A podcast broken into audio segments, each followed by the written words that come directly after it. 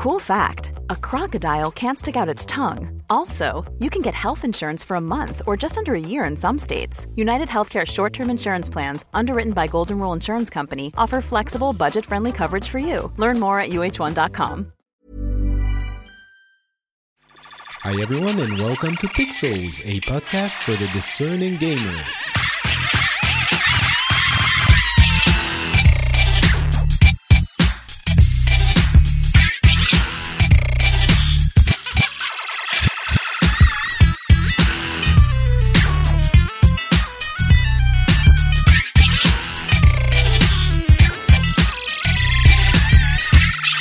Hello, everyone, and welcome to Pixels, a show where we try to cover the past couple of weeks worth of uh, video game news so that you don't have to go and scavenge around the entirety of the internet to get everything. Um, you can just listen to this show. Of course, if you want more, there are a number of excellent sources that you can go to, especially, for example, if you speak Italian, you can go to mm, multiplayer.it, I hear is, is really good. Uh, hey, Umberto, how's it Hello. going? I can confirm it's very very good web website. So if you can speak Italian, please go to multiplayer.it. yeah, and you would know because you work there. So yes, exactly. I'm the PC editor, so yes, I know something about that website. Yeah, it, it, it yeah, you would know if it, if it wasn't good, you'd know better than anyone. So excellent. Uh, we also have with us today uh, James, who's uh, coming from England. That's Mm-hmm. very distinguished. Please talk to us with your uh, wonderful accent, please. Hi guys, thank you so much for having me on today. I'm I'm really appreciate um joining you guys to talk about some video games today. Cool. It's gonna be a lot of fun. Wow, that's exactly how I hoped it would be. All right, cool. Very, very uh, kind of you uh, to join us as well, James. Uh, you're, my understanding is that you're a little bit more into the indie scene. Yes, yeah, uh, that was primarily primarily what I play and what I focus on, at least with my coverage. But I, I mean, I play everything, but Of that's course. my big thing. Is So you're- games, yeah. You're one of those gaming hipsters who only likes like eight and sixteen bit uh, games. Beyond that, Um, there's. I mean, I'm yes. teasing. to a degree. Yeah. Like, I mean, if you were to say, "Hey, would you rather play Fez or would you rather play Call of Duty Black Ops?" then I'd say Fez. But I think it depends on what you're asking me to play. You know, Yeah, and I think most reasonable people would have the same answer as you do. there. definitely, yeah. All right. Um, we're going to be talking about a number of things today. Obviously, a bunch of news, uh, some more important than others. And uh, then we'll go into the Nintendo Direct uh, and what we take took away from uh, that Nintendo Direct last week, I think, or maybe even the week before. Uh, and then the Microsoft event uh, about Windows 10 had a number of things about gaming, and we'll delve into that as well. Um, I, I wanted to ask about your constant vacation uh, and travels, rather, Umberto. um, yes, I spent the, like the last three weeks traveling through uh, Seoul in South Korea and uh, Stockholm, Sweden, and some different places in Italy. So I have my bag always ready to, to go. Yes, tomorrow I'll go to Rome. So it's it's this kind of pretty busy but fun life. so it's, Awesome. it's it's always for work, or I mean, for South Korea, it was your vacation, right? You went there to yes. watch, you know, League of Legends matches, I suppose. That that was the idea, but uh, in the meanwhile, I found something better. So so no, I, I didn't went to any kind of uh, live sport events, but that was the original idea. but uh, at the end, I, I find something better. I found something better. So Well, now you have to tell us what was better than uh, video game events. I don't want I don't want to discuss Okay, uh, right. private matters. So Excellent, excellent. We'll we'll let our imaginations run wild. exactly. Yes. Um, all right. So, news wise, uh, Nintendo said that the biggest month of sales for them for the Wii U was December. And I think it, it would be easy to gloss over that uh, announcement, but it's actually a pretty important one uh, when you think that the con- the console was released in November 2012. So that's a two year old console who is still selling better than it was before. Uh, now, some might argue that it was selling so little before that that's not really an achievement. Um, I would not agree because I I've been you know saying and arguing for the past few weeks that uh, the Wii U is turning into a really competitive choice for mm-hmm. anyone uh, for a console.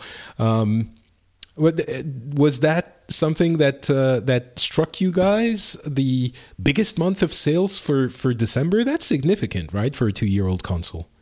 I mean, we've always been saying that the Wii U has is one of those consoles that is going to, or Nintendo products in general rely on these specific uh, franchises to get units sold, and we knew that once Mario Kart 8 and Super Smash Brothers came out, the console was going to sell like wildfire. And I mean, this article by Polygon that we're reading shows that. Yeah. Right.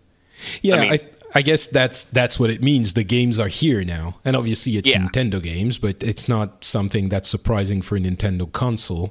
Uh, I guess the 3DS is is an exception to that, but maybe even other consoles. But uh, it's still not performing incredibly well, but it's performing well and well enough that you know the Xbox One has not caught up to it yet in most markets. It seems from what we are we're hearing.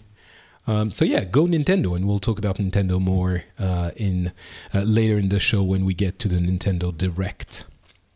Yes, and I think that. Oh, yeah, I'm sorry. Uh, I think that uh, I expect in the Wii U life uh, a lot of this little momentum, but maybe never a real long momentum. Momentum because it's so dependent by uh, Nintendo games that it's not surprise mm-hmm. for me if they have maybe two or three good games in a quarter of year, that quarter will be very good, and then maybe some other six, seven months of low uh, sales. But I think it's not it's not a surprise for me. I guess it, it's probably going to get back down um, in the next few months until mm. Star Fox and uh, and uh, Zelda, uh, most mm-hmm. importantly, comes out. There isn't. That's true. There isn't a lot in between. Although well, well, well for the we'll 3DS, we have Majora's Mask and Splatoon coming. Mm. Some oh no, sorry, yeah, we have those two games coming soon, which will be boosting up the 3DS. Yeah. So I think as long oh, as they Splatoon is it, Splatoon is uh, Wii U. Wii U. Yeah. yeah, it's yeah. Wii U. Sorry. It's Xenoblade Chronicles, which will come out for uh, the That's 3DS right. and uh, maybe Monster Hunter. Yes. Yeah, yeah. But the 3DS is, was never in a bad shape. Mm-hmm. Um, right. Although I guess when it launched, it wasn't in such a great shape. Uh, no. It, yeah it um, it turned great after maybe a year or two, and now it's as uh, omnipresent as the, the DS was. But um, yeah, it, it's an interesting company, Nintendo. I mean, um, it, yeah, we'll get into the Nintendo Direct later, as I said multiple times. But before we do that, I just want to say. I, I think the Wii U. I've come, you know, I've played a lot of uh, uh, Super Mario 3D World and and uh, Mario Kart, and I'm you know I used to play the Super Nintendo. I've I've loved Nintendo for a long time, but I'm not one of those crazy Nintendo aficionados who buys mm-hmm. everything they put out.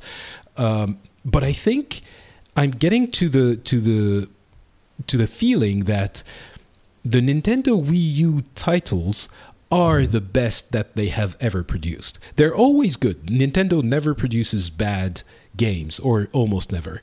Um, but the Wii U titles, they're the best versions of that they've ever put out. Maybe it's because of the HD. Maybe you know, I, it feels like the HD allows them to express uh, um, an element of their art that we haven't seen before because they're never on mm-hmm. any other console. Uh, the 3DS screen is notoriously crappy. Um, especially now that we see super high quality screens in every smartphone. Uh, so it's the first time that we're seeing Nintendo with such a, an excellent uh, visual quality, and I think it plays. And the game gameplay wise, um, I would you know I think the the previous Mario titles, for example, uh, Galaxy, were very showy it was very much about how to create 3D things. It was very the game design was jumping up and down and screaming, "Look at me! Look at me! I'm in, I, am innovative," and mm-hmm. and I'm doing the Mario voice. Look at me! look up to me! Um, and uh, and now it's just quality game design that is that that doesn't you know portray itself for it just gets away uh, uh, from it gets out of the way and lets you enjoy the game. Yeah. I mean, with the Wii, everything had to be gimmicky. It had to rely on, on the motion control and had to be very, you know, we're going to take control of that. Whereas the Wii U, they've gone back to a proper gamepad, and I think that might be why they're able to focus on game design more now. They can't be like, oh, we have to add in crazy motion design and we have to make it look be active. We just have to be like, this is a game we're going to make. We know how to use a gamepad. Let's just make it. Yeah. Um, have you? Do you have a Wii U, Umberto? Or Yes, absolutely. And I think I think you're right. I mean, uh, right now Nintendo um, has to focus on the hardcore audience because the casual audience is pretty much lost. So Mm-hmm. I think they have to create mm, really good gaming experience for uh, their hardcore audience, which is already out there. They only have to uh, convince this audience to buy the Wii U.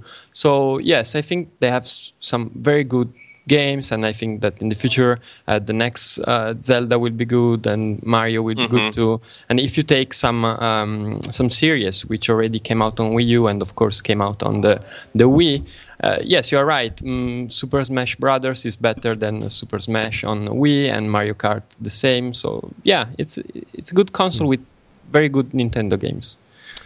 All right, now that that's settled, the difficult question of is the Wii U a good console? I think the, the answer is now yes, for sure.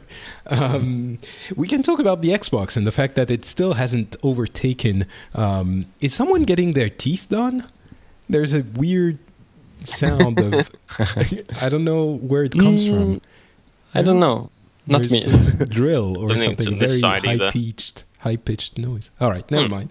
Um, the the Xbox. Um, I, I was joking last episode that I was certain um, that the Xbox price, which came back up to uh, three ninety nine dollars uh, after the quote unquote promotion uh, of the holiday season, where it was at four uh, sorry three forty nine. Um, I was joking that that promotion was probably not going to um, uh, was probably going to come back fairly quickly. I was talking about Easter and then jokingly saying maybe February for uh, Valentine's Day.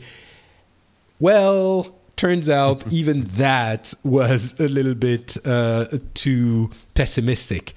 The Xbox mm-hmm. One is back at 349 12 days after the price returned to 399 and they're saying it's a it's a new different promotion that it doesn't you know they don't know when it will stop. And so my prediction i think it's a fairly obvious one but it will never go back to 399 now that's the price of the console and that's it and uh, the the console because it's having such a hard time uh, getting the numbers that the PlayStation uh, is getting, and it's not it hasn't caught up to the Wii U yet.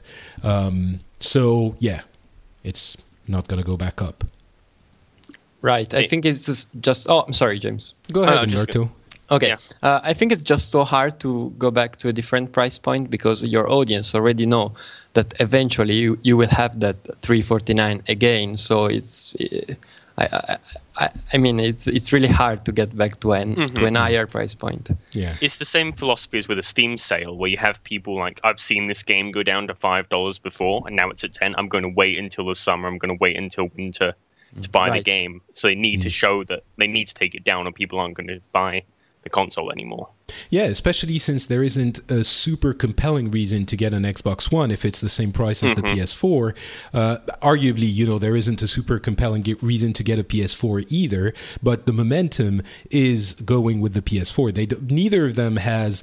Uh, they have cool exclusives that some people might want, but they don't have uh, uh, full-fledged system seller must buys. So, given the momentum with the PlayStation 4, uh, Xbox had to do something uh, to to try and catch up, and the only possible answer was the the price, the only leverage they had, and obviously they pulled that lever that lever very quickly.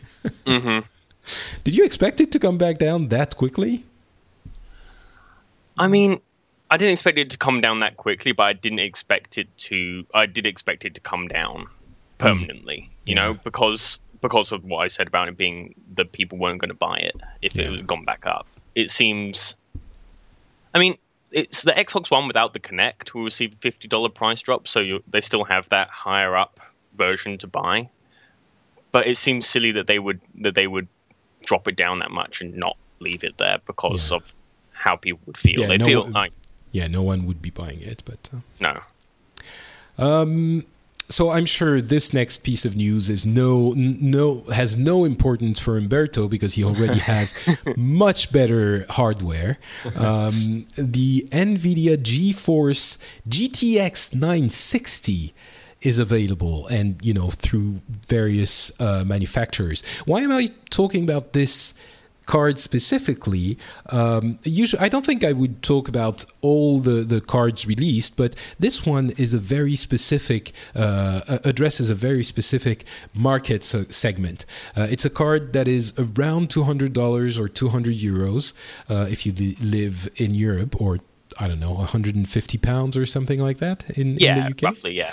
Yeah. Um, And so that's the somewhat affordable uh, graphics card with the most uh, acceptable amount of graphical power. It's basically the sweet spot. Um, and the amount of power, graphical power depends depending on the generation. That uh, X60 uh, series is sometimes better, sometimes uh, not as good. We certainly have some viable alternatives uh, at uh, AMD's with the Radeon, uh, depending on on the number, some lines, but that's sort of a significant release because it's a new architecture that is a lot less power hungry in the sense of electrical power, meaning it doesn't need as much uh, cooling, which in turn means uh, it doesn't need to have fans f- making the sound of a uh, jet get uh, uh, flying off. So uh, that GTX uh, 960 is probably a very good card for a lot of people uh, who don't want to spend as much as you know uh, the price of a house in a graphics card, um, and uh, and yeah, and still want a decent amount of power. Um, so uh, yeah, I'm I'm joking, Umberto, that you Yeah, probably yeah, yeah, have a I- I powerful. actually, uh, yeah. you were right because I have a 980, but Of course. Uh, but uh, uh, this is a, yeah, you're right. It's uh, it's uh, I think it's a good card.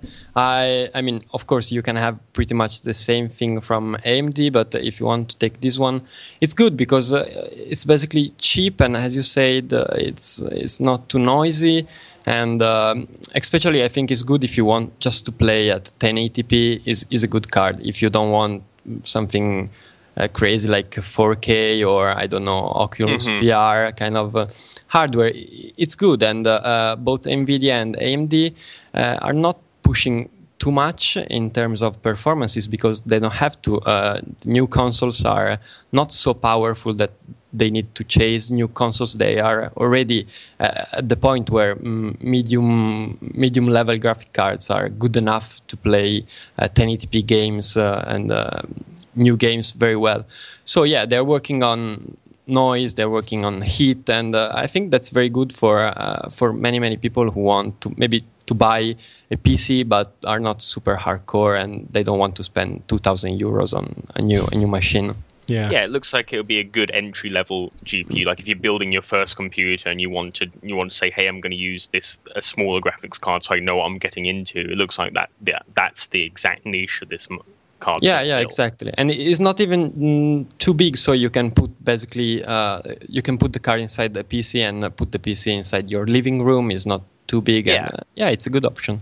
Well, that could be the market that they're going for here is to, to for people to use the this GTX 960 for make their Steam machines when they're coming out in in the um. Is it later this year? Some point. Yeah, At some point, right. that's- Yeah. maybe but Uh, yeah i mean it's certainly a, a mid-range card that is i think the kind of people that would be interested in this card are the kind of people who aren't already don't already have a last generation graphics card.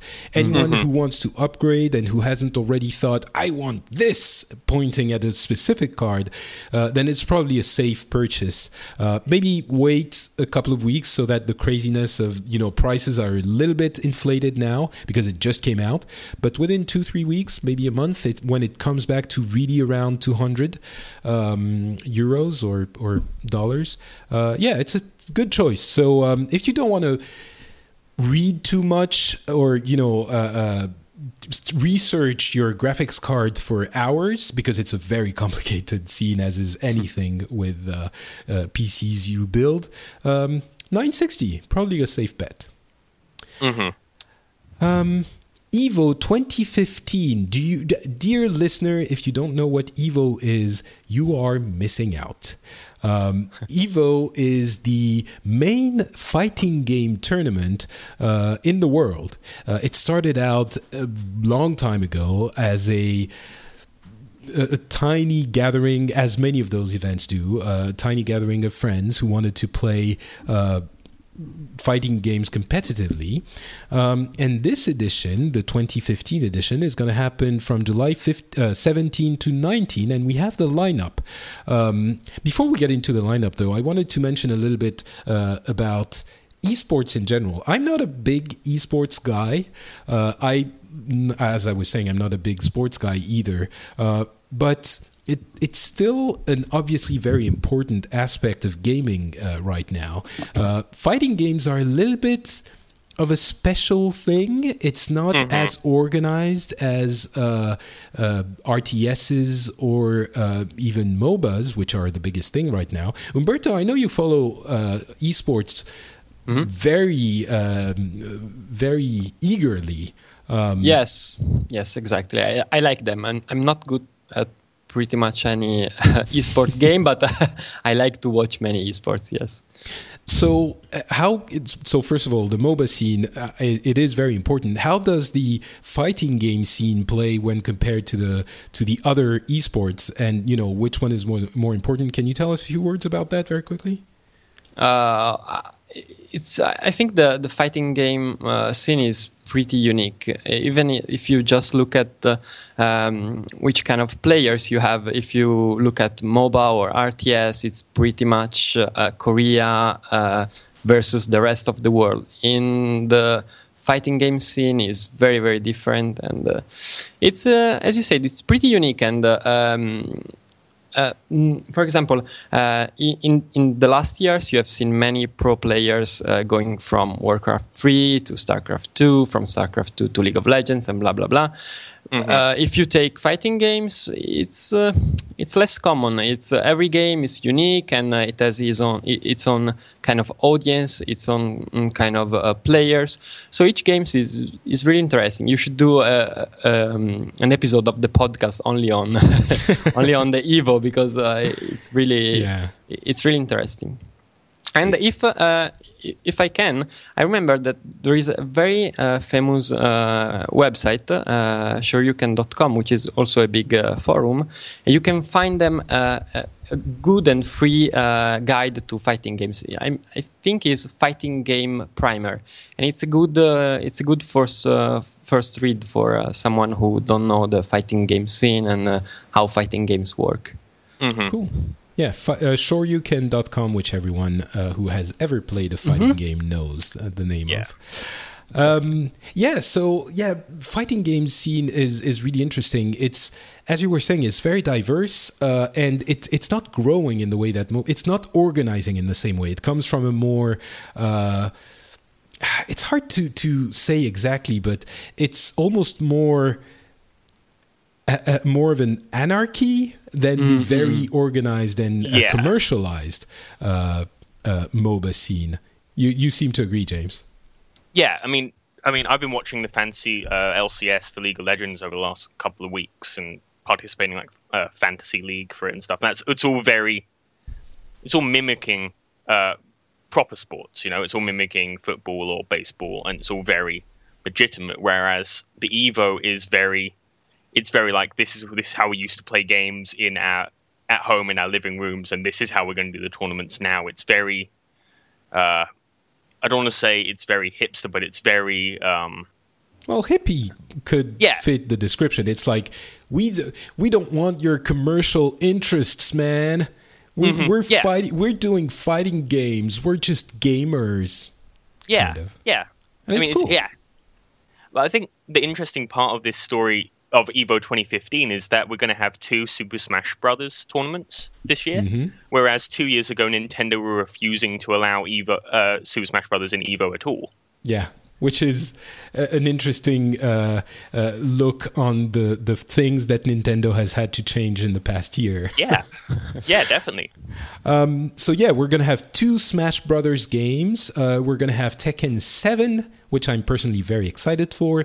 Uh, Mortal Kombat uh, 10 or X, uh, which I'm somewhat excited for. Uh, Persona 4 Arena, which is not a new game, but I wanted to mention it as well because it it speaks to the popularity of Persona mm. and the um, the signs that uh, Persona 5 might become a much bigger deal than than Persona currently is because it has this uh, background, this groundwork of uh, following, which might turn it into a really big game once the new version comes out.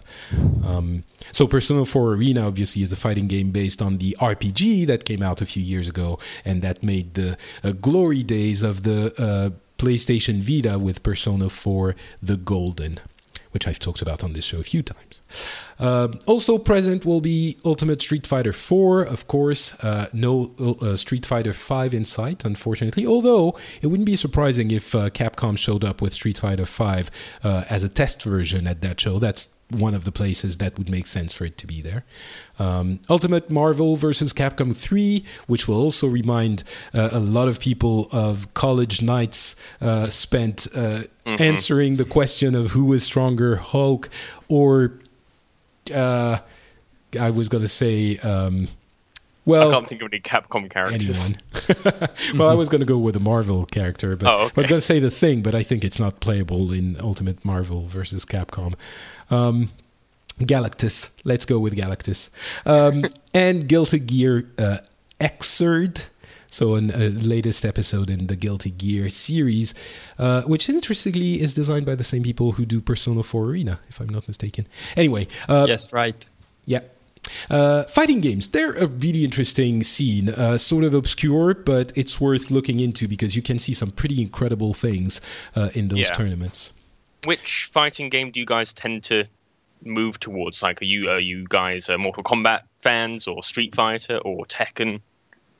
I play quite a lot of Street Fighter and Smash Brothers. Okay.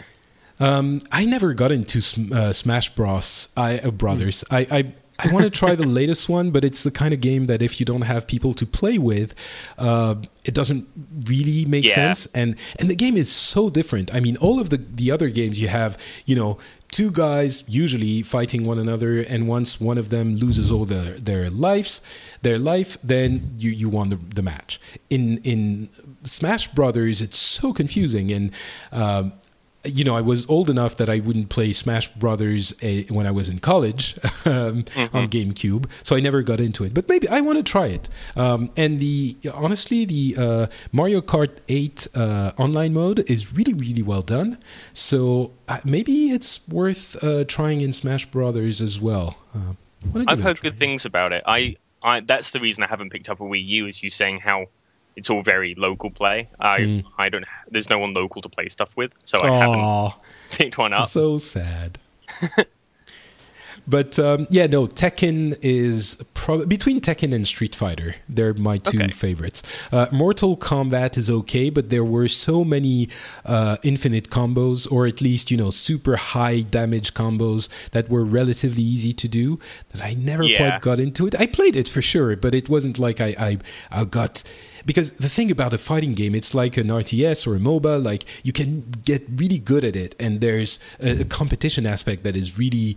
Uh, um, motivating and when you play with your friends there's well everyone knows about that but if you don't try it out mm-hmm. Quick news uh, Lizard Squad, the infamous Lizard Squad, uh, has, uh, as you know, they, they attacked through uh, denial, distributed denial service attacks, the Xbox and PlayStation networks over the holidays. And it turned out that that was just a promotion stunt, or so they said, for their uh, for sale denial ser- uh, d- distributed denial service attack service. That service was hacked a few days ago, and a lot of uh, customer details were made public. The one thing I noted in all of that was that the entirety of the revenue for their service and arguably for the entire operation that they had been doing, the entirety of the revenue turned out to be about $11,000. Which is isn't a lot. yeah. It's like, so you did all of this. I'm sure they did it partially for the lulls, but also you did all of this and got 10 grand out of it? Mm-hmm. And some of you are getting arrested and, and might go to prison. That doesn't sound like the smartest thing you could ever have done. No.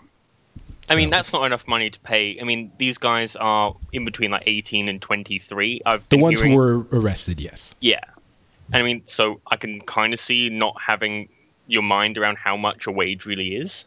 But, I mean, $11,000 isn't enough to pay for a year of university. And they're all British students. That's not enough to pay for a year of university here. Yeah. You know? It's, and uh, well, I'm guessing they were expecting it, they were hoping it would make more. Um, yeah. But yeah, it didn't. So and don't it do will that. not it will not be enough for lawyers for sure. No. yeah, for sure. Especially since they're not going to be probably not going to be able to use that money since it was obtained uh, through illegal means. Um, Dailymotion, the very successful French video streaming company, is launching a live streaming gaming platform to compete with Twitch, according to VentureBeat. Um, so yeah, that's something. That's a thing. yeah. As I said pre-show, this is the first time I've heard of this at all. Which makes me sad because Dailymotion is a French. It's company. French. I mean, I've, I've used Dailymotion for videos and I like the website, but I had no idea they were launching a live streaming service. It seems. I mean, I'm glad they are because Twitch definitely needs that competition. But it's. I hadn't heard of it at all. So know? the thing is, uh, Dailymotion has been going after, uh, yeah, a little bit of history here. Dailymotion has been going after YouTube for a very, very long time, uh, and they don't seem to be able to make a dent. However, they have been able, um, well, not been able. Uh, in this pursuit of YouTube, uh, they made deals with a lot of gaming related sites. And for a while, they tried to chase YouTube through incredibly high uh, CPMs. So they would pay a lot more money than YouTube did for the ads being displayed on those streams. However, those were abused with uh, some of the uh, partners displaying, you know, one pixel by one pixel player with no sound so that it would quote unquote play the ad and of course that would give them money and dailymotion was apparently uh, this is second or third hand report, but uh, apparently would turn a blind eye to it because it would raise their numbers, which in turn allowed them to appear bigger than they were, or you know, to to to become bigger. Um, and eventually that had to stop but they noticed and they realized through YouTube and through those partnerships that um, the gaming segment of uh, video streaming um, and video delivery was one of the most dynamic ones. And as we as we've heard uh, a few times, the, one of the reasons is that pr- producing video gaming content is very easy, very cheap, and very quick. So they yes. can produce a lot of it. Um, and obviously, with the very quick rise of Twitch, uh, that was another segment that the live streaming was another segment that they thought. I'm guessing uh, they could make a dent in, and not so much chase Twitch, but I think get away from chasing YouTube only. Uh, and I yes. think that's more of what they're doing than really chasing Twitch. Uh, now, that being said, you're telling me that you had never heard of it, which is a shame because it's a really it's beautifully designed. Um, it's it's it works really well. Um, yeah, Dailymotion so does, Games. I I mean, I'm reading. So, reading the article that you put in the sources, it says that they're going to be launching with partners like uh, Eclipse, uh, Millenium, IGN, and GameSpot. So, I'm, I'm wondering how it's going to affect like those, like how they produce their content. So, is that because that seems like the big thing is like IGN will be streaming stuff and GameSpot will be streaming stuff, which is CBS, and yeah, looks like it's going to have a very more like mainstream, or they're they going for a mainstream journalism? Well, it's very good that they that they managed to to get partners like those, uh, I suspect that those partners might work with Dailymotion Games, which is great. I'm guessing they're not going to stop working with Twitch, however. This is not an exclusive true, yeah. deal. You're right. Um, and I, I mean, it's already a little bit late to get after Twitch, but it's not impossible. Um, I think there's another service from Germany called Hitbox. Yes. Um, Exactly. Right. And Hitbox is also not uh, super, super successful. It's there, uh, but it's not anywhere near Twitch. Dailymotion has the, the, the humph, the weight of the Dailymotion service to begin with, and the partnerships, at least in France and some European countries. So maybe are you would you be prone to, to using Dailymotion, Umberto? I guess we don't care who's streaming it as long as we can see stuff, right? Yeah, the thing is that uh, we of course are on Twitch, and uh, it's is not uh, is not perfect. Actually, it's far from perfect. But uh, the problem is that it's so easy to have new viewers from Twitch because, of course, there are already many many people watching streamings there, uh, which is it's really hard to think about uh, uh, moving to another platform. But of course, it's. Uh, uh, as as James said said um, said I'm sorry. Uh, I think that Twitch really needs a kind of competitor too because it's. Uh, Mhm. It, it- it's not good. It's not good, and you can see that uh, um, because Twitch is not uh, is not perfect, but they are not so fast in uh, kind of improving the structure, improving the website, because they don't need to. They don't have any kind of competitors, so it's they can do whatever they want.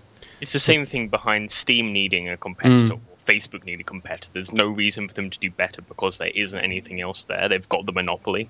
And so Yes. I'm really hoping that Dailymotion does well with this because Twitch needs it.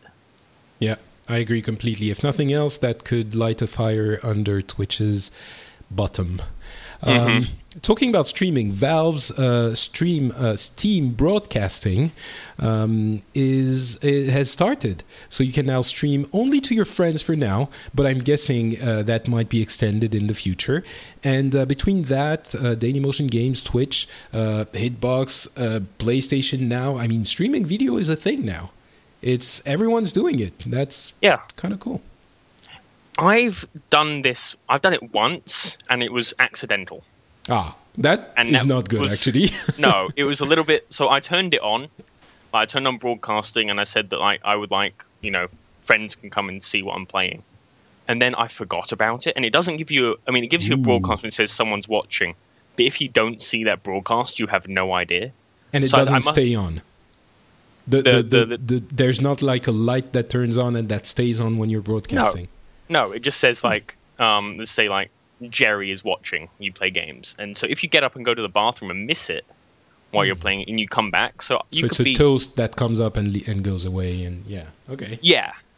And then so I came back after I must have made a sandwich or something, and then I someone tweeted me was like, "Hey, you know, you're like broadcasting a game," and I I had no idea. So, but only your friends in your friend list can see it, right?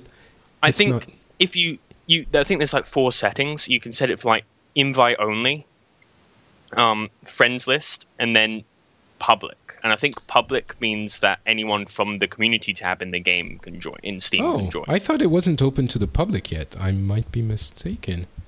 Maybe Do, that's do, do you know Umberto? Or? Uh, yeah, I think uh, it's as uh, it's as uh, James said.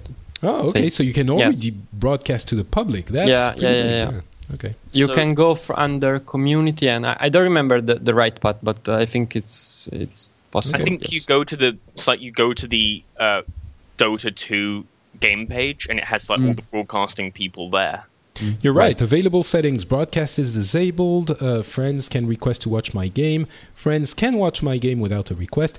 Anyone can watch my game. Public broadcast can be found in the Game Hub. That's yeah. That's even bigger than I thought. So, I guess uh, Yeah. I guess Dailymotion has even more competition, and so does Twitch. Nice. Yeah, I mean, it's and it's cool because it means you don't have to add any extra programs onto your streaming. So you're able to save those resources to actually running the game, and it has so it has like inbuilt chat and inbuilt everything. So it's really streamlines the streaming process. It's really nice. I've I've done a little bit more since discovering how it went weird, but it's fun. It works really well. Yeah, that's that, and and on the server side, it must be a big undertaking for Valve if you can if you already potentially need to stream to a lot of people. So, yeah. All right. Um, the Elder Scrolls, which was one of the last big uh, subscription-based MMOs, is now not going to be subscription-based anymore. So you still need to buy the the box uh, in order to play it. So it's not completely free to play, but uh, starting in March, you won't need to pay a subscription anymore. Um, the model is usually referred to as buy to play. And on June 9, it's coming out on PS4 and Xbox One. Um, so that's it. No more. I guess Wildstar is, is still a subscription based MMO, but I'm waiting for the other shoe to drop and for that one to become uh, buy to play at least, maybe free to play. Um, yeah, is it the end for subscription based MMOs and services in general? Uh, maybe, um, maybe yeah. yes. It, it, I mean, be, there's one obviously. WoW is still there, and it doesn't look like it's going anywhere. But apart from that, I mean, I think I don't know if it's fair to say that because I mean, what good MMOs have come out that are subscription recently? I mean, Elder Scrolls Online was really basic and bland. WildStar's not all that great. Uh, I can't. Uh, Final Fantasy 13 is it 13? 14, 14 is MMO, yeah. and that's supposed to be doing really well, and that's subscription based. I think it's unfair mm. to say it's the death of that subscription based MMOs because there haven't been good subscription MMOs recently. Mm. Yeah, I and WoW's fair, still yeah. doing so well. But you know, the thing is, I was talking about this on the instance with uh, with Scott Johnson a, a few days ago, and the thing that struck me was if I come to you today and I tell you hey, I'm going to offer you a game, one game, and I'm mm-hmm. going to tell you in order to play it, you have to play $12 a month every month. Today, mm-hmm. it sounds kind of outrageous when it didn't, you know, back 10 years ago when the game came out. That's true. But, I mean, with, take the example of, okay, so say you pay, I'll look at how I look at it. So I play WoW, and that is fifteen dollars a month. Uh, is it fifteen? Fifteen dollars a month to play on US servers. So in a year, that's what hundred and twenty dollars ish. I can't do the math that quickly. That's a lot cheaper. a little bit more. Buying, yeah, that's still a lot cheaper than buying three AAA games, isn't it? I, I, I mean, so. Yeah. I understand that it, it is odd to be said, "Hey, we're going to want you to buy a subscription," but I mean, Elder Scrolls is still going to have a subscription. It's just going to be based on a subscription. And same with Guild Wars. You can still pay mm. 15 a month, 10 a month to play the game if you want to. I mean, I, I could maybe see games being free to free to play subscription for more models, but I don't think subscriptions are going away totally. Yeah. Yeah, I guess that's an interesting way to look at it. For me, it was like, well, WoW is still here, and we're going to pay for WoW because we're used to it uh, or those who do are are going to pay for it because they're used to it. But hmm, okay, yeah, I guess it it makes sense. It's not necessarily completely going away, unless Umberto turns my opinion around again. I don't know. I think there are. Um, there is not just one reason why uh, this kind of MMOs are having big problems in asking for money each month. There are many many problems. The first one is of course World of Warcraft because mm-hmm. there are so many contents there, and uh, uh, I mean I think there are many many MMOs players which want to try new games, but in the end, after uh, three four months, they want to go back where uh, most of contents are, and uh, that place is World of Warcraft. And of course, uh, right now on PC, uh, if you want to have one single game uh, to play each day for many hours. There are not just MMOs, there are MOBAs, there are many different kind of experiences, and uh, you can find so many free to plays which are very good in terms of um, polishing and uh, contents.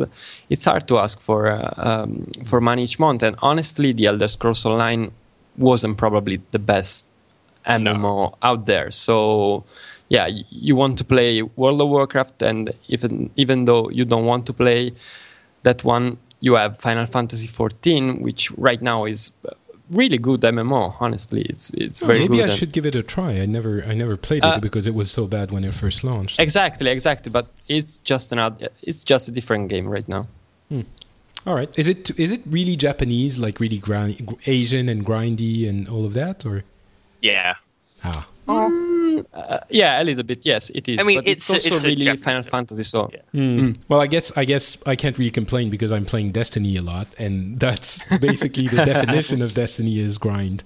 So, all right, um, a couple of extra news. Uh, Intel has detailed its uh, initiative that intends, among other things, uh, to double the number of women working in game development by 2025.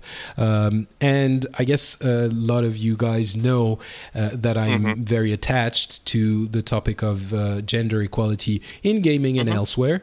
And um I guess that's a good way of doing it. Uh, Intel had uh, uh, run in with advertising issues and uh, the Gamergate movement a few months back. And instead of gesticulating a lot, they said, all right, let's put in a lot of money in a fund to help things change.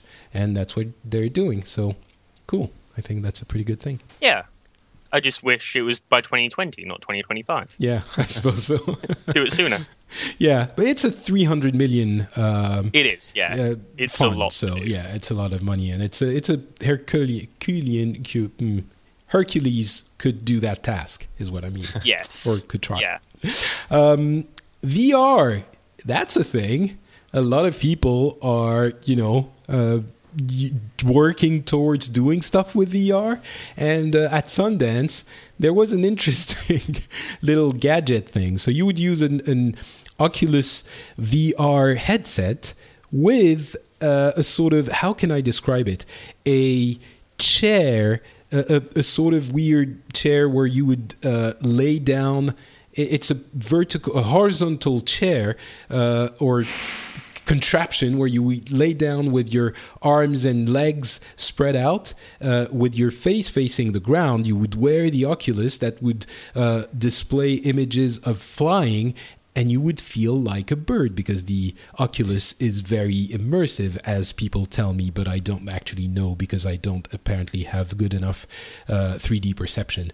Um, so yeah, be a bird. That's something that I would be interested in trying out with a bucket Yeah. to puke into uh, right after. But uh, I mean, this is basically like you take one of those funnels you fall into, one of those skydiving funnels, and you put a TV or you put an Oculus on, right? It. Hmm. I, I mean, I knew that the Rift was going to do something like this eventually.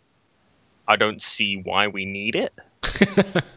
well, if we if we stop at that, then No, we no, probably absolutely. don't. Yeah, no, I agree.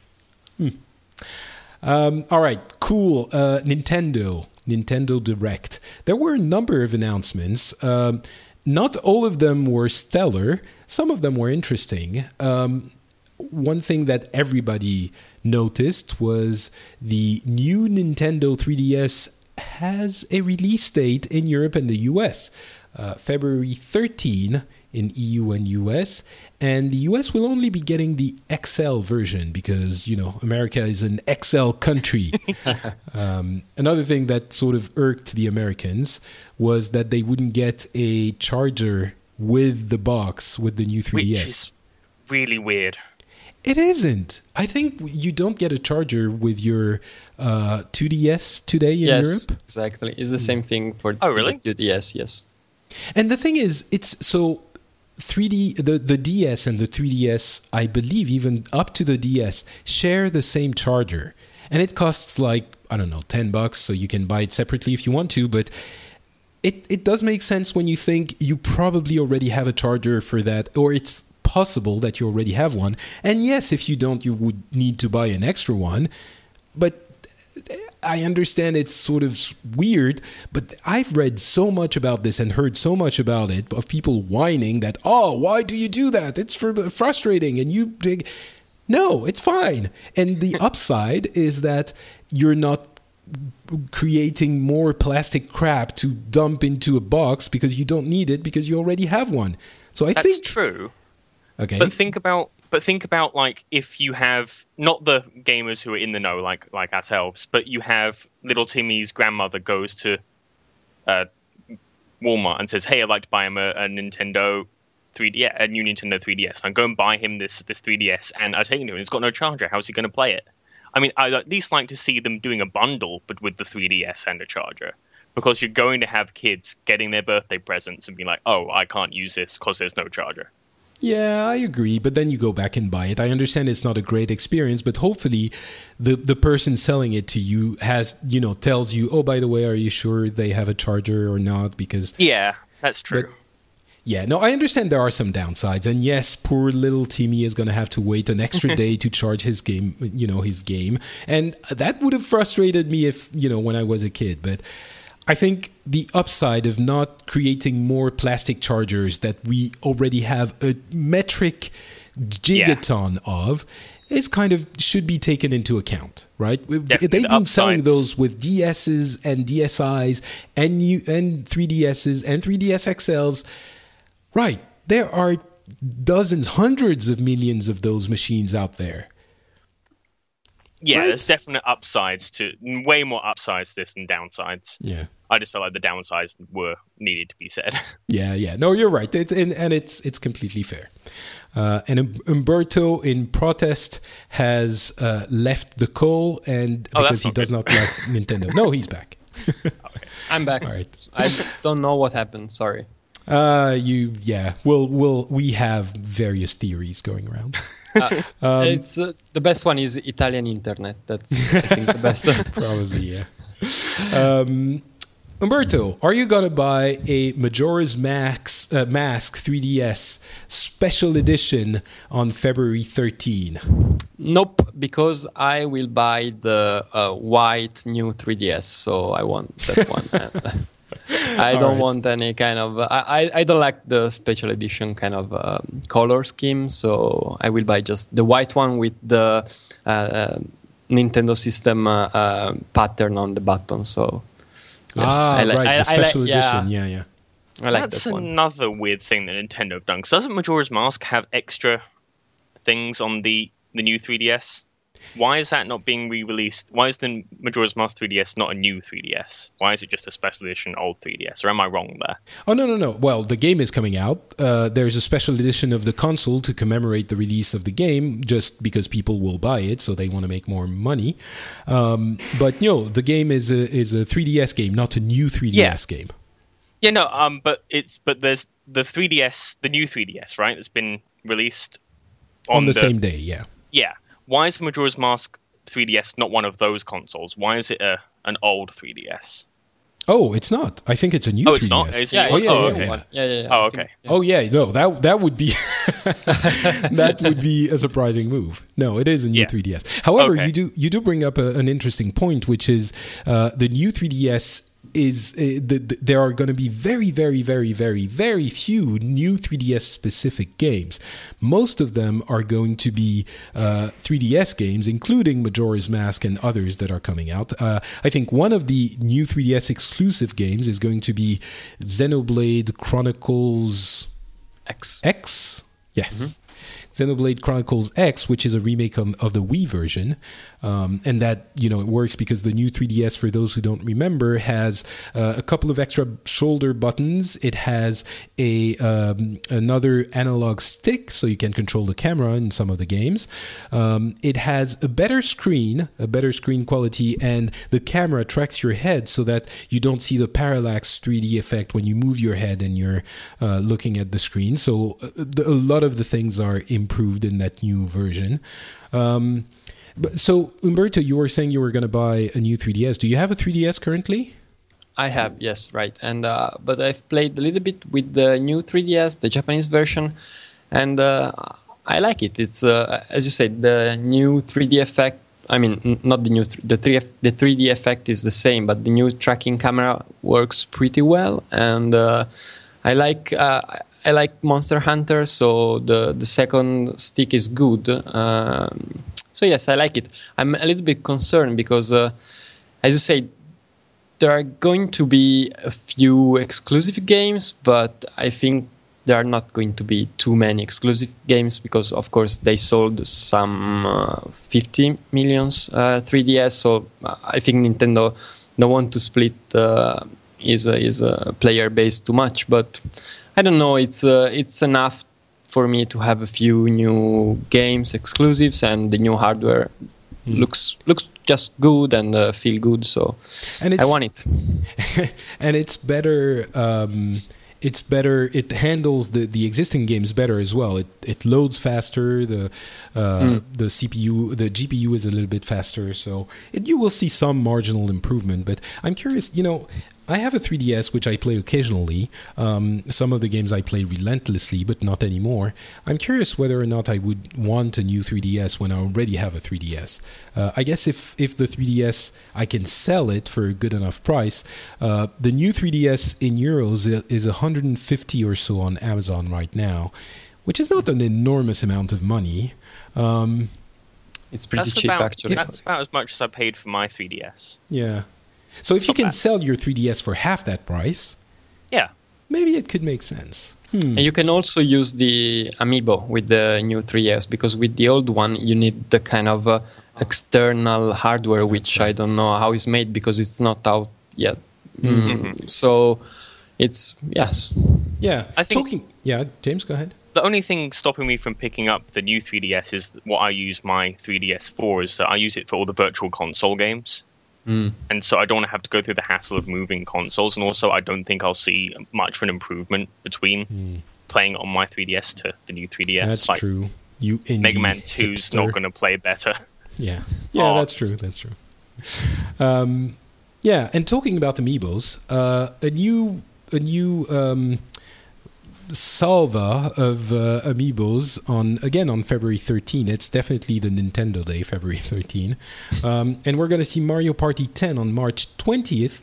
With a new amiibo party mode uh, that has specific character boards and stuff like that, However, if you want to use an amiibo to play with Mario Party, you have to delete them uh, their data in Mario Party uh, in in uh, Super Smash Bros. Which I what? Yeah, that that's really Japanese kind of Yeah. choice. Uh, that you people outside Japan cannot understand. I mean- there is no reason why. I mean, I understand why you need to, why you would have to, why it's storing data on the Super Smash Brothers. Or no, I understand why there's data there that's being stored. I don't understand why they're not storing it on the Wii U. Because I mean, the data they're storing is super cool. Yeah. But I mean, or you you you do it. Yeah, I don't know, or, or you work the system differently so that it can store all of the data. Yeah. I mean, Yeah, they should Yeah, be storing it on the Wii U, not the actual amiibo. Although I guess the amiibo is the actual computer, so Yeah, because the idea I think is that you can take your amiibos and bring them to your friends and Yeah, that kind exactly. of stuff. But there is no reason why you cannot store everything on the Wii U and just choose which kind of s- mm, data save you can put inside the amiibo. Yeah, For make it like example, yeah. Dropbox, where you have your like you have these five games that you're storing on your Wii U. You you plug it in, you put your Mario Party 10 data on there. You go to your friend's house, and you swap it back when you're hmm. at your own house. Yeah, that's true. Yeah. Or you just put a little bit more storage in the NFC chip of the amiibo and you store, you Yes, know, for multiple games. At least, you know, two or three. I don't know. I'm not asking for 15 games, but or you know, some people mentioned, well, in that case, no problem. You just buy another amiibo for the other game, and I guess that works as well. Uh, and you know, the amiibos are super complicated. Like, which ones can you use in which game, in which mode? Some of them work, some of they don't. Some of them work in some modes. It's like, I, I, I guess I'm not into it, so I shouldn't. You know, maybe the people who are just understand all of this perfectly. I mean, I think they're super cool little things because, like, if you're playing with Super Smash Brothers, you can teach them to, like, you plug them in and they start off really low skilled. And as you mm. play against them, they learn to fight you and eventually they get to be, they eventually beat you, which is really cool. Like, oh, I'm training this guy to fight me, Karate Kid kind of stuff with a video game. But I don't think it, you know, they need to be better engineered than this. You mm. shouldn't have. Come on, Nintendo.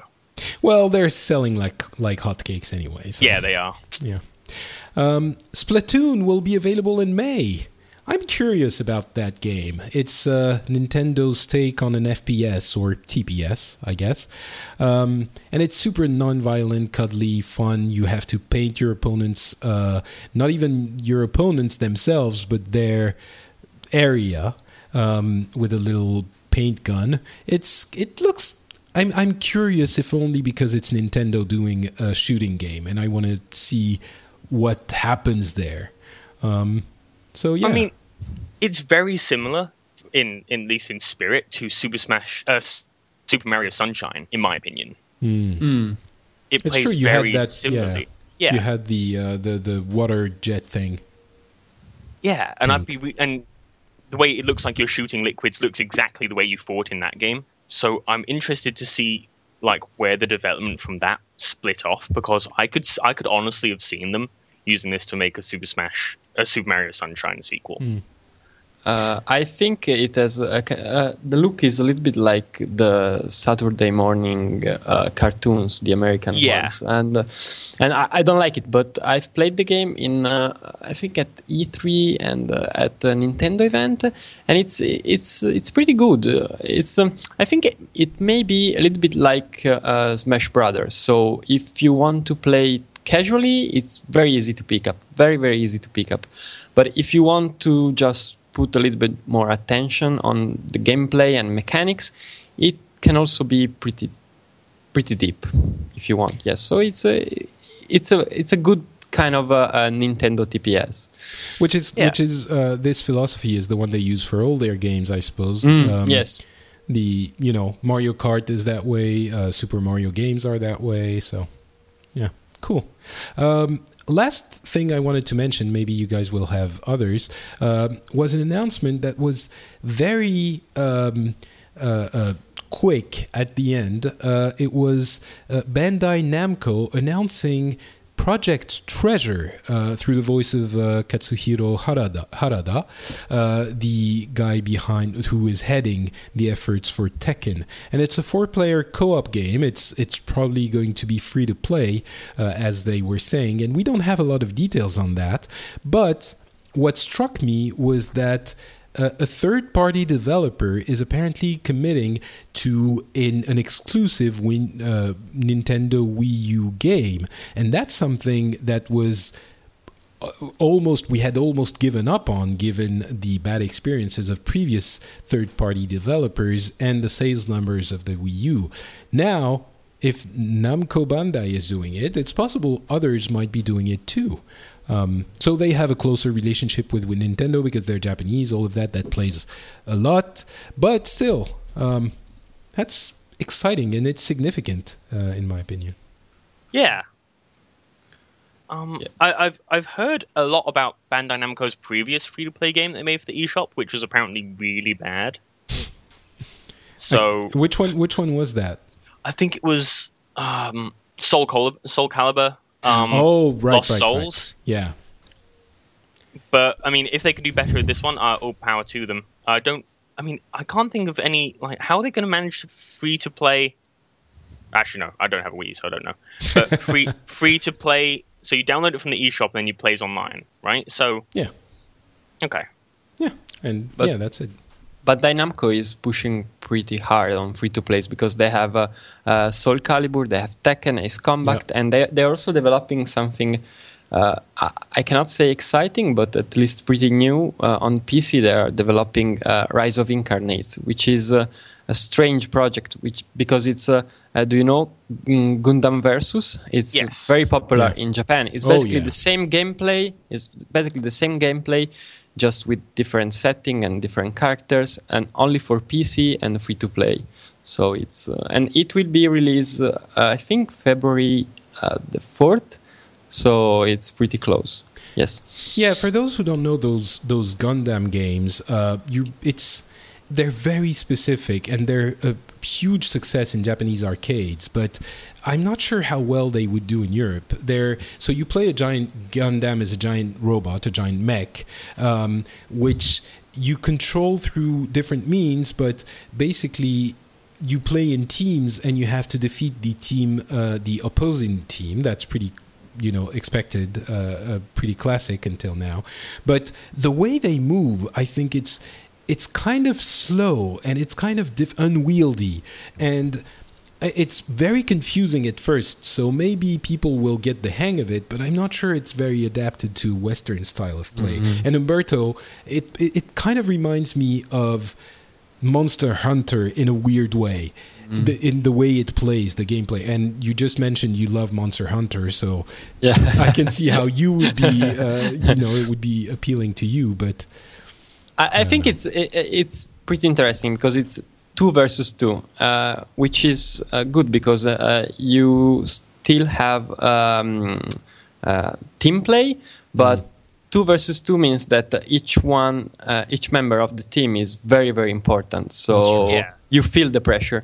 Uh, I like it, but it's true. It's not maybe the, the best kind of um, formula for the Western audience.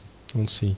And the other thing is the push for free to play, as you're saying. I mean, uh, I've had a few discussions on Twitter with uh, with followers in the past few days, and the idea of free to play is very, very common on PC, uh, a little bit less so on, on consoles, but it's still a massive industry trend. And the reason everyone's rushing to it is that well, first of all, it works and it makes a lot of money for the developers, and second of all, it actually is is if it's well managed, it can be a bonus, a good thing for everyone because you get to play oh, the totally. game for free, right? Um, yeah. So and and the advent of free to play on console, I think, is going to be a very big trend in the next couple of years. It might work, it might not. The console market is a little bit different, and the audience is is very different from the PC audience, but.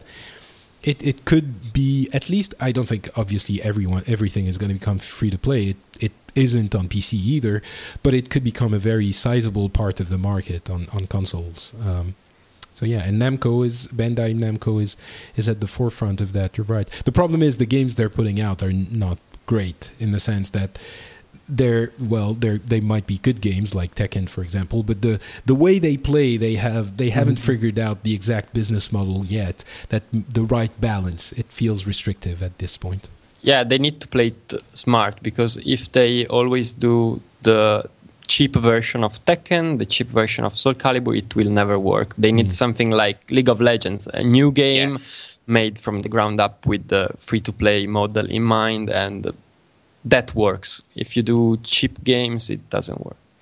And yeah. four player co op game uh, could be fun. I mean, personally, I love online gameplay when it's co op. That's one of the reasons I love Destiny so much. Uh, you get to play with your friends against the computer, and that's a lot less frustrating than uh, playing against another opponent. It might have less of a shelf life. Uh, you get bored of it a little bit quickly, more quickly, but that's an, an, area that I think is underutilized by uh, a lot of developers, a lot of companies. Mm. Mm, anything else you noticed from the Nintendo Direct? Anything else you wanted to mention, or they also announced a new Fire Emblem game? Yes, they did. James oh. perks up. This oh, is a hipster I, game. I really like. I'm a really big fan of Fire Emblem. Fire Emblem Awakening was one of my favorite games of 2013 and I am so really excited for. Maybe maybe you can let the audience know because I'm sure not everyone uh, knows what Fire Emblem is, and it's actually a very big deal in some yeah. circles. Yeah, so Fire Emblem is a is one of the leading turn-based strategy games in in the world. It, it's really big Japanese. So it's Japanese RPG. You have ten or twenty different characters in the game, and it's very. I mean, I am trying to ha- explain it without describing what a turn-based strategy is. So you have different. I mean, everyone knows what a turn-based strategy game is. Yeah, let's right? assume at least that. Yeah. Okay, so essentially, it's you have imagine turn-based strategy combined with the JRPG. We have different classes and different weapons. Where so you have your main character could be. I, I don't know how to say it. I want to say Final Fantasy Tactics, but well, not Final ahead, Fantasy you know. Tactics. Okay, so it's Final Fantasy Tactics, but with a world called Fire Emblem, which is like a medieval fantasy world where it's all magical and there's there's um, demons and zombies. So JRPG, and, basically. Yeah, it's a JRPG, but with turn-based stuff thrown yeah. in. And I think one of the big elements was that um, it, there was a very hardcore mode, which was traditionally the mm. hallmark yes. of the series, where if you would, you know, you you do your turn-based uh, uh, battles, and you say this guy goes here, this guy does that, and in the end, if one of them dies, then he they stay dead. Then uh, they're gone. Um, and yeah, yeah, it's, it's a really hardcore yeah. game of course, in, yeah. In the latest version, there was a non-hardcore mode where you would uh, play the game without that permadeath, which you know everyone who had been liking the the game before turned then their nose up at, at those people, you know, saying basically I liked it before it was cool or before it was easy. Um, mm-hmm. But yeah, it's still a, a, fairly big deal, kind of in the way of, of Persona, I would say that same kind of yeah, uh, yeah, love. And yeah, so uh, it's it's. Uh, uh, a, an if version, Fire Emblem, like a, a sort of side story or, or, side parallel universe of uh, the Fire Emblem from last year or two years yeah. ago. One from two years ago was was awesome because it took time travel and dealt with it in a really, really good way. Like it, it time travel that made sense. And it was awesome. That's an if you interesting haven't played phrase. It and you're looking for a 3DS game, then you really and then you should really play Fire Emblem. I think it's the best 3DS game out there, honestly. Hmm. Uh, well, maybe, and there's a demo as well, so you can try it out. I think. Yes. I think, uh, and it's coming out in summer in Japan, but no ETA for us lowly Westerners. um, time travel that makes sense. I like this title. Um, all right, uh, we're done with the Nintendo Direct. Nothing else. I can't think of anything. Monster Hunter 4 Ultimate.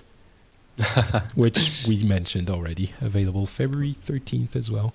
Um, yeah, they're they're going to be printing money with Puzzle and Dragon Z, uh, and a Mario version of that, which is coming out in May uh, in Europe and US. Pokemon Shuffle again printing money. Uh, Mario vs Donkey Kong is coming out on Wii U and 3DS. With if you buy one, you get both.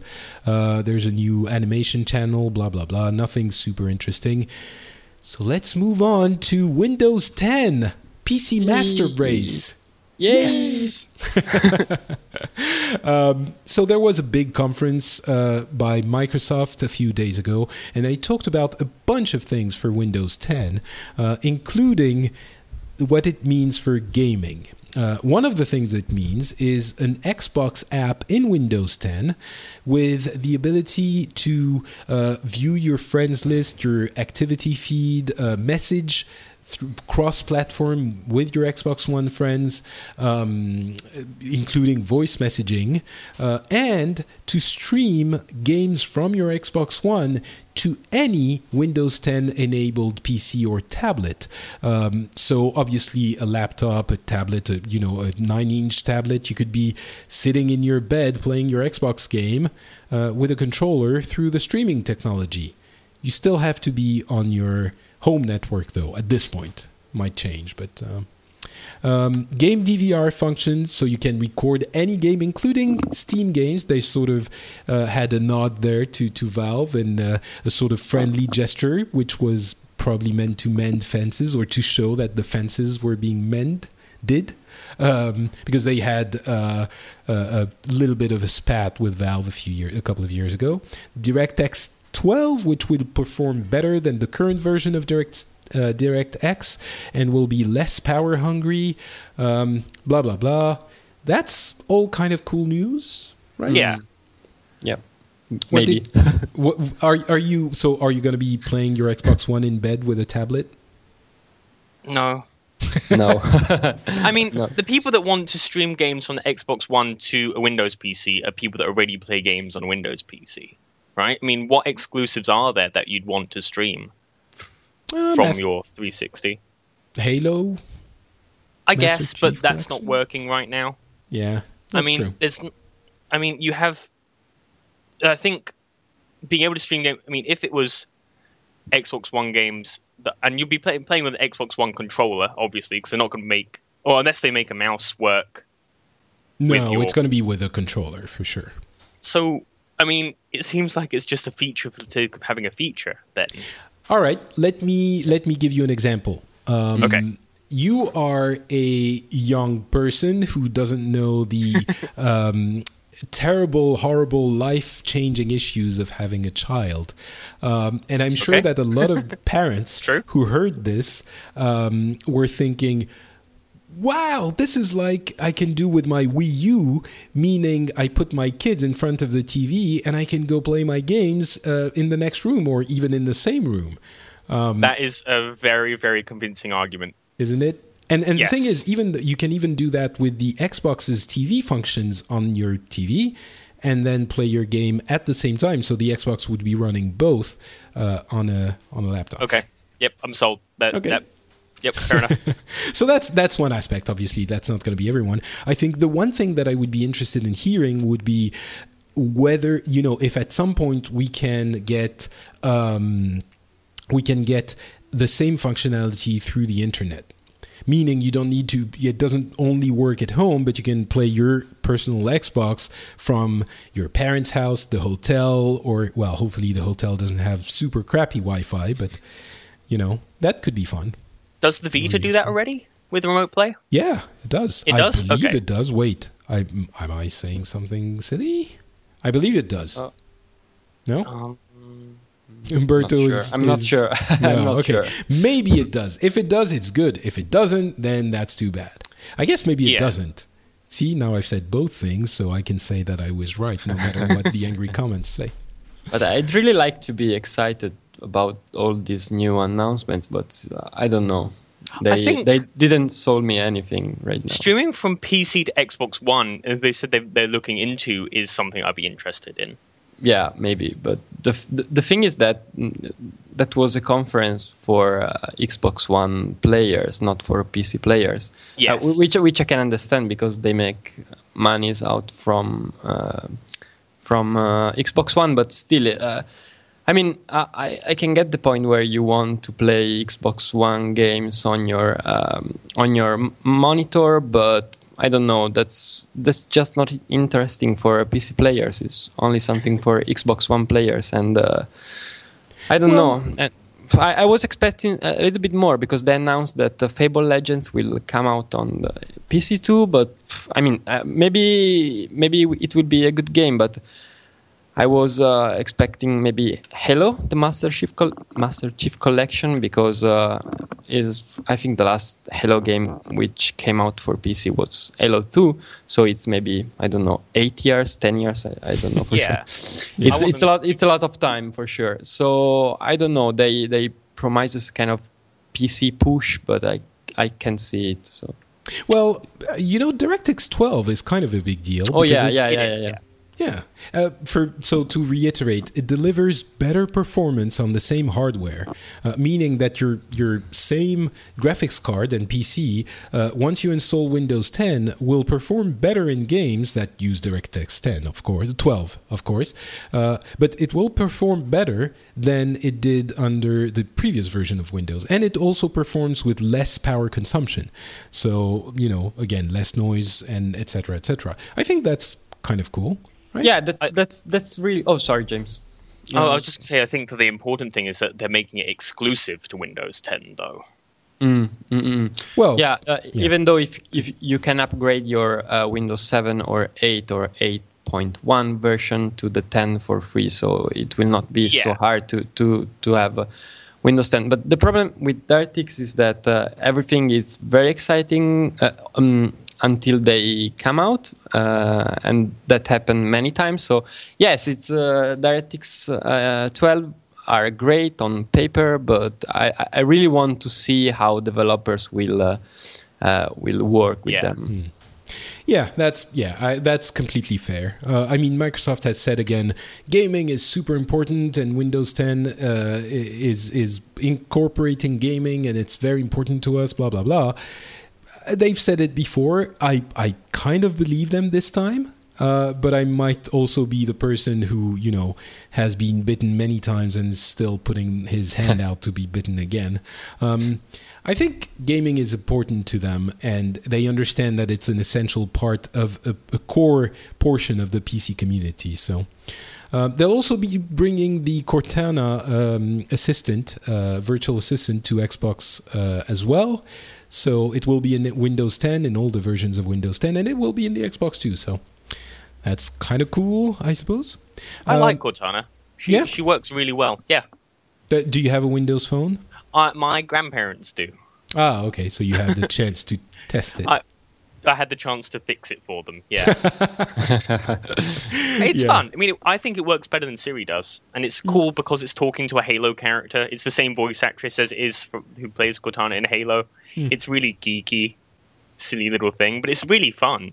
Their and, demo was their demo on stage was pretty unbelievable, and I think the the demo part was almost preset uh, and the, when yeah. it, they started with the actual commands not the intro it was a lot more understandable but i mean it's it's it looks cool it looks interesting yeah and then uh, you were saying umberto you wanted to see how things perform before you believe in them uh, how about right. that uh, hololens glass thing it's the they, same they thing.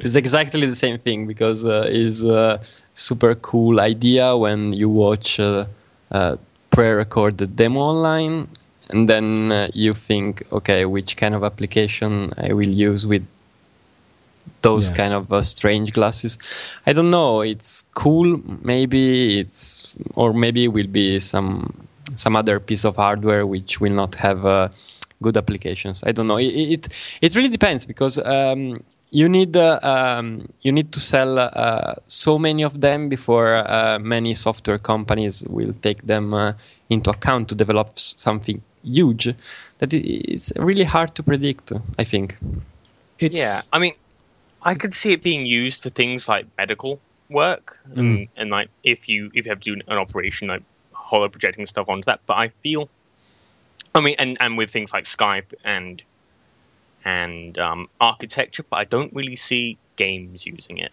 Mm. I mean, you have the AR stuff that the 3DS does, and that's so that's a thing, but no one uses it that I can think of. Yeah. And I feel like this would I mean, be the same yeah. kind of thing. Arguably, the form makes the function in this case, and on the 3DS it's very poor. The form is is relatively unwieldy, but um, yeah, that's true. But so just to catch up people who haven't exactly understood what it is, except like a big helmet of some kind. Um, they promised holograms, which it isn't, uh, or not by a, a strict definition. Um, what it does is a technology uh, and hardware that um, puts a sort of uh, ski mask in front of your eyes uh, and uh, on on the big uh, screen in front of your eyes, the big glasses that are not like glasses, but like almost like a helmet, a, a, a bike helmet, where you put down the guard, uh, the, the, the view guard. I don't know, if the visor maybe. Um, yes visor. There, there you go. There's basically a film, a, a screen uh, that's on a, a, thin layer of the visor. And so when you look through them, you're still looking at your environment, at your room, uh, but it can overlay. Uh, uh, digitized or not synthesized images so basically computer graphics so it sort of adds a layer of virtual virtuality and virtual images onto your existing environment. And that's what it's supposed to do. Obviously you're the only one the only person seeing them unlike the fantasy that they, they sort of promised us in the first 10 seconds of a like uh, iron man like uh, hologram manipulation in the air um, what which is why what i was expecting when they said holograms and obviously i was mm-hmm. disappointed. Um, but still there were a couple of compelling use cases like when you're fixing your pipe um, the person uh, helping you can see what you're seeing exactly and then can draw on the image that you then see uh, you see the drawing on your screen, which is uh, in, layered between you and the real world. So you would see on the pipe which pipe to turn in which direction, which direction, because you see that image uh, through your visor with the superimposition of the um, uh, graphics and the real, reality behind it. Um, and then they had demos with a kind of um, uh, Minecraft game uh, that was playing out on your actual table, etc., um, etc. Et I think the the there were, as you guys, I'm sort of skeptical in many ways. The first one is this has to be incredibly stable. Um, yes. So when you move your head, it can't jitter if it moves just a little bit, just you know half a centimeter, the image that's supposed to be on your on your um, table, if it kind of floats a little bit, then it doesn't work. If it's super stable, then yes, okay, maybe. Um, then they showed you, you know, projecting a screen like a, a movie on a wall instead of um, you know having to watch a TV. But uh, you know what? We have TVs. We don't need to wear a like bike helmet in order to watch TV. Um, But for then- gaming, if they don't use the environment, then it's more akin to virtual reality, which, which Oculus is already doing. And if they do use the environment, I don't know exactly how it would work. How you know how would it be fun? Maybe they will find ways. Um, and the controls are also very problematic. Like you, you could do an Yes. air tap to control it. You can control it by voice or by gaze, is what they said. Um, and you know, voice isn't there yet. It can't work 80% of the time. It has to work 100% of the time. Um, there's uh, the the hardware it's, is also a problem because the the it, it works and a lot of journalists uh, used it and were very impressed but it's it's you know a, a lot more massive than the glasses that they are promising us for the future it had you know a battery that was attached to your neck you know that was hanging off your neck with a computing unit um, and the it, it's supposed to be a completely independent computer which has uh, battery life and uh, connectivity. So it's not connected to a PC. It's completely independent. I guess to sum up my, my view, I look at it as a, maybe something becoming something in the future in the same way that we looked at the Microsoft Surface, the original one. I don't know if you guys remember this, but it was a table that was using multi touch to do various things. So it was a large table, um, and it was presented a couple of years, maybe even more, before the iPhone. Um, but it was a, almost a technology showcase. It was like, this is possible. But the use only came when you know Apple found a use for that multi-touch technology, which, by the way, existed before the the Surface as well. It was dem- demonstrated uh, academically before that. Um, and it only came when there was a use for it. It feels like we're we're at that point with that mask hologram thing, Windows holographic, Yes. and maybe in five ten years there will be a use for it. But I, it doesn't look like this is going to be it, right? Yeah, I mean, I could see it having like military applications or medical applications, but nothing that we're yeah. going to have mm. nothing we're going to have use for at all. Mm. At least not for the price point they're going to be selling this at, which I can imagine is going to be very high. Yeah, they, they want to sell it. They want to start selling it during the life cycle of, of Windows 10, so maybe in a couple of years. They don't want to sell it before it works perfectly, which is to their credit. I mean, the the, the display portion, uh, the field of view is very limited also on the prototypes they have now. It was like having a screen in front of your eyes and looking through a window, kind of, not covering your entire field of view. So eh, I'm sure it will get better. I'm curious about applications. I guess what Umberto said 10 minutes ago. So we will see. I, I'm I'm surprised though. I was sure you know through the geek explosion on Twitter and elsewhere, I was guessing that you guys would be super ecstatic about that thing as well, and I would have to bring you down. But now I'm almost feeling like I have to be more enthusiastic about it just I mean- to balance it. If they if if they were to give me something like, if they were to say, hey, I have a, something you can do this right now, like this will work in Elite Dangerousness to do this right now, I'd be excited about it. But they haven't presented anything that I care about at the minute enough for me to care about it. You know, Yeah. it's Well. just You don't. You do, you're not a dreamer. Developers will find Yeah. stuff. yes, well, yes, Maybe. I'm. I'm still uh, cautious. Let's say. yeah. All right. I think that brings us to the end, to the end of our discussion. Unless you want to mention uh, Umberto, the Heroes of the Storm founder pack. I know you. Yes, love why not? Uh, I, I, was I was looking at your uh, French at your, language article. Uh, yeah, exactly. uh, yeah, so 35 euros, which is uh, which sounds, I think, uh, pretty expensive. But uh, if you know how much each character costs, usually it's not so expensive. The problem is that Heroes of the Storm, it's pretty exp- is pretty expensive, and uh, I don't know, 35 euros for uh, the beta key with three characters, some skins, and mount skin.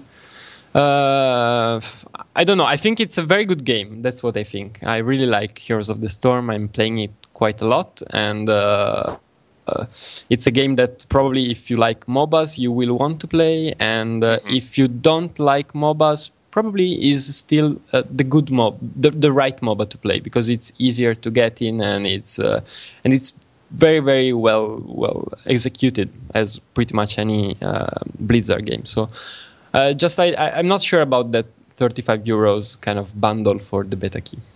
Well, yeah. there's oh go ahead James. I feel like I I'm I don't like it because it's the same thing as like if you have if you're paying for access early access to a game on on Steam like if you pay early access for something like and you don't like game early access no, I like early access. I don't like having to buy my way into free to play games for early access because I think that it. So I've been waiting. I mean, I have my beta key for Heroes of the Storm, and I and it shows that there's they're, they're valuing it differently now. Does that make sense?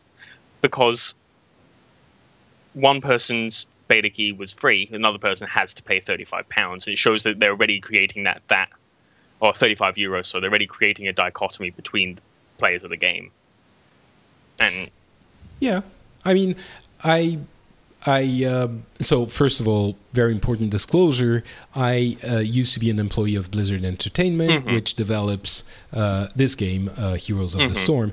Uh, that being said, they're not stopping the Beta key giveaways, um, mm. so it's not like you're, you. That's the only way you can get a, a key anymore. Um, True. It's a, a free to play game, um, and a lot of people have gotten their keys at this point. It's entered closed beta, so closed beta is always closed, um, and you know that if you wait, if you don't want to pay, then you can wait a little bit longer, maybe a few months, a, a year, I don't know, and you'll get in for free. So it's really an option if you want to. You don't have to, but if you want to, you can play, you can pay, and not just pay for nothing, you're going to get some of the things you might have bought anyway down the line, um, and a little bit of in-game currency, a mount skin, etc., etc. I understand why it makes people feel a little bit uncomfortable, but I think it. I don't think it. It goes into the um, the the category of unfair. It doesn't strike me as oh yeah, well, they're they're they're you know squeezing us for more money. It's more like, well, you know, it's a closed beta, but if you do want really want to get in and you don't want to wait to receive a, an invitation, you can also do that if you want to. And yeah, it, you know. I think yeah, I think I agree. I think me saying it unfair was a little bit of me jumping the gun there a little bit. Mm. I think that I like the idea that they're allowing you to buy into the game, uh, and I mean. It's obvious. I mean, it makes sense they're doing that because people will be selling keys anyway to get in. Yeah. So it makes sense that they're selling it. But I feel like I would have. I mean, you, do they have a pack in the game itself to buy all these characters as a bonus? I feel like that would be what I preferred. Is mm. actually no, because then that's saying that I'd rather people didn't get into the pack. I don't know. Well, yeah, the thing is, if you if you in order to get yes, they do have packs in the game, uh, but in order to access them, you have to have a beta key. So it's not like yeah. you know, but I yeah. think my biggest issue is I don't know if I want Blizzard to get into the the early access style of game mm. game development. I think that's my I think that's the best way I can formulate what I'm trying to say. Yeah. I don't want them to say like, oh, you can pay forty dollars now and get into the StarCraft Legacy of the Void beta early. Mm. Yeah, I think that's a fair a fair concern. Uh, in the case of, of Heroes of the Storm, it's definitely a, a free to play game, so it's a little bit of a different business model anyway. But uh, yeah, true. I think yeah. it's a it's a fair comment anyway. Um, all right. Uh, and so, if you want to play Heroes of the Storm, if you've always wanted to play it, now you can give Blizzard your money in order to do so. so lucky you. Or, you know, wait a little bit longer and play it for free. You know, that's always a possibility. Mm-hmm. Yeah.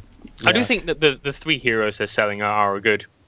Yeah. Are ni- nice heroes, and the three skins is nice, and the gold is good. I mean, it's a good good value bundle for yeah. sure. I mean, I personally, I, I, personally, the way I look at it is that I, I don't think I've ever spent money on a free to play game ever. I don't play them a lot, so it's you know it means something. Well, yeah, I have actually. I have spent money on uh, Hero Academy on the iPad, which was a great strategy game. game. Uh, it yeah, was cool. awesome game. Um, but I mean, yeah, here uh, it it feels like uh, in Hearthstone, I've spent I think a couple of bucks when you needed to do that in order to get that uh, unique card uh, back mm-hmm. in the beta.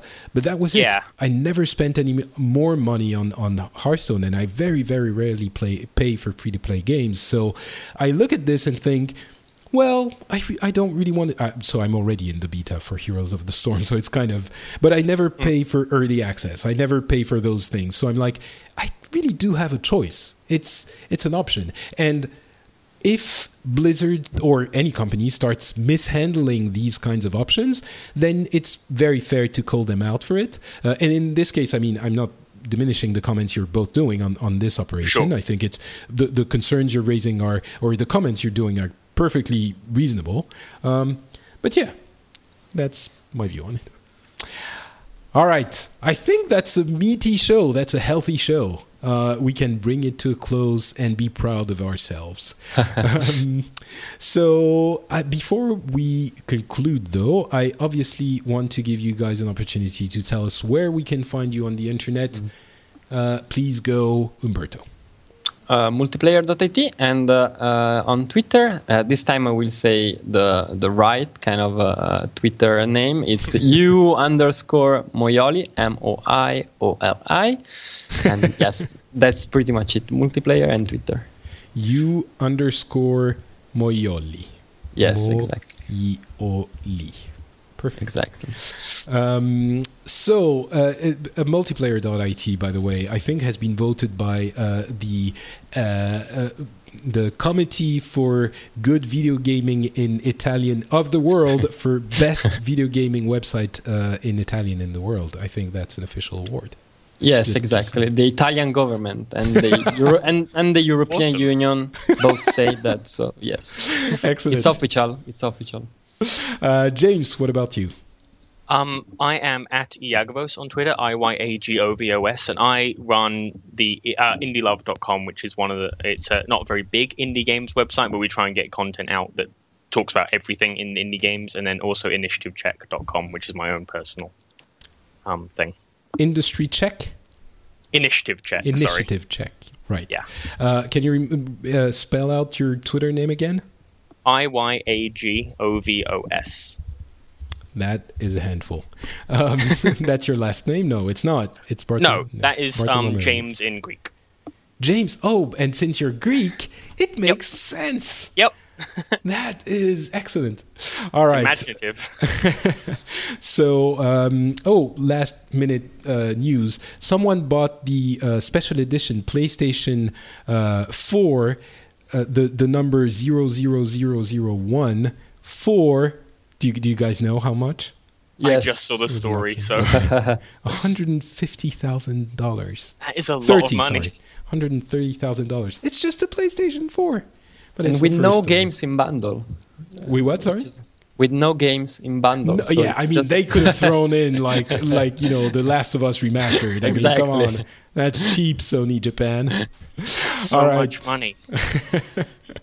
that's gonna be it for us. Uh, we uh, we uh, will be back, of course, in two weeks. In the meantime, if you want to leave a few comments on the uh, website, you can do so at FrenchSpin.com. Uh, you will find there another uh, podcast, which I also produce, called The Phileas Club. And I encourage you to listen to this episode, uh, to the latest episode specifically.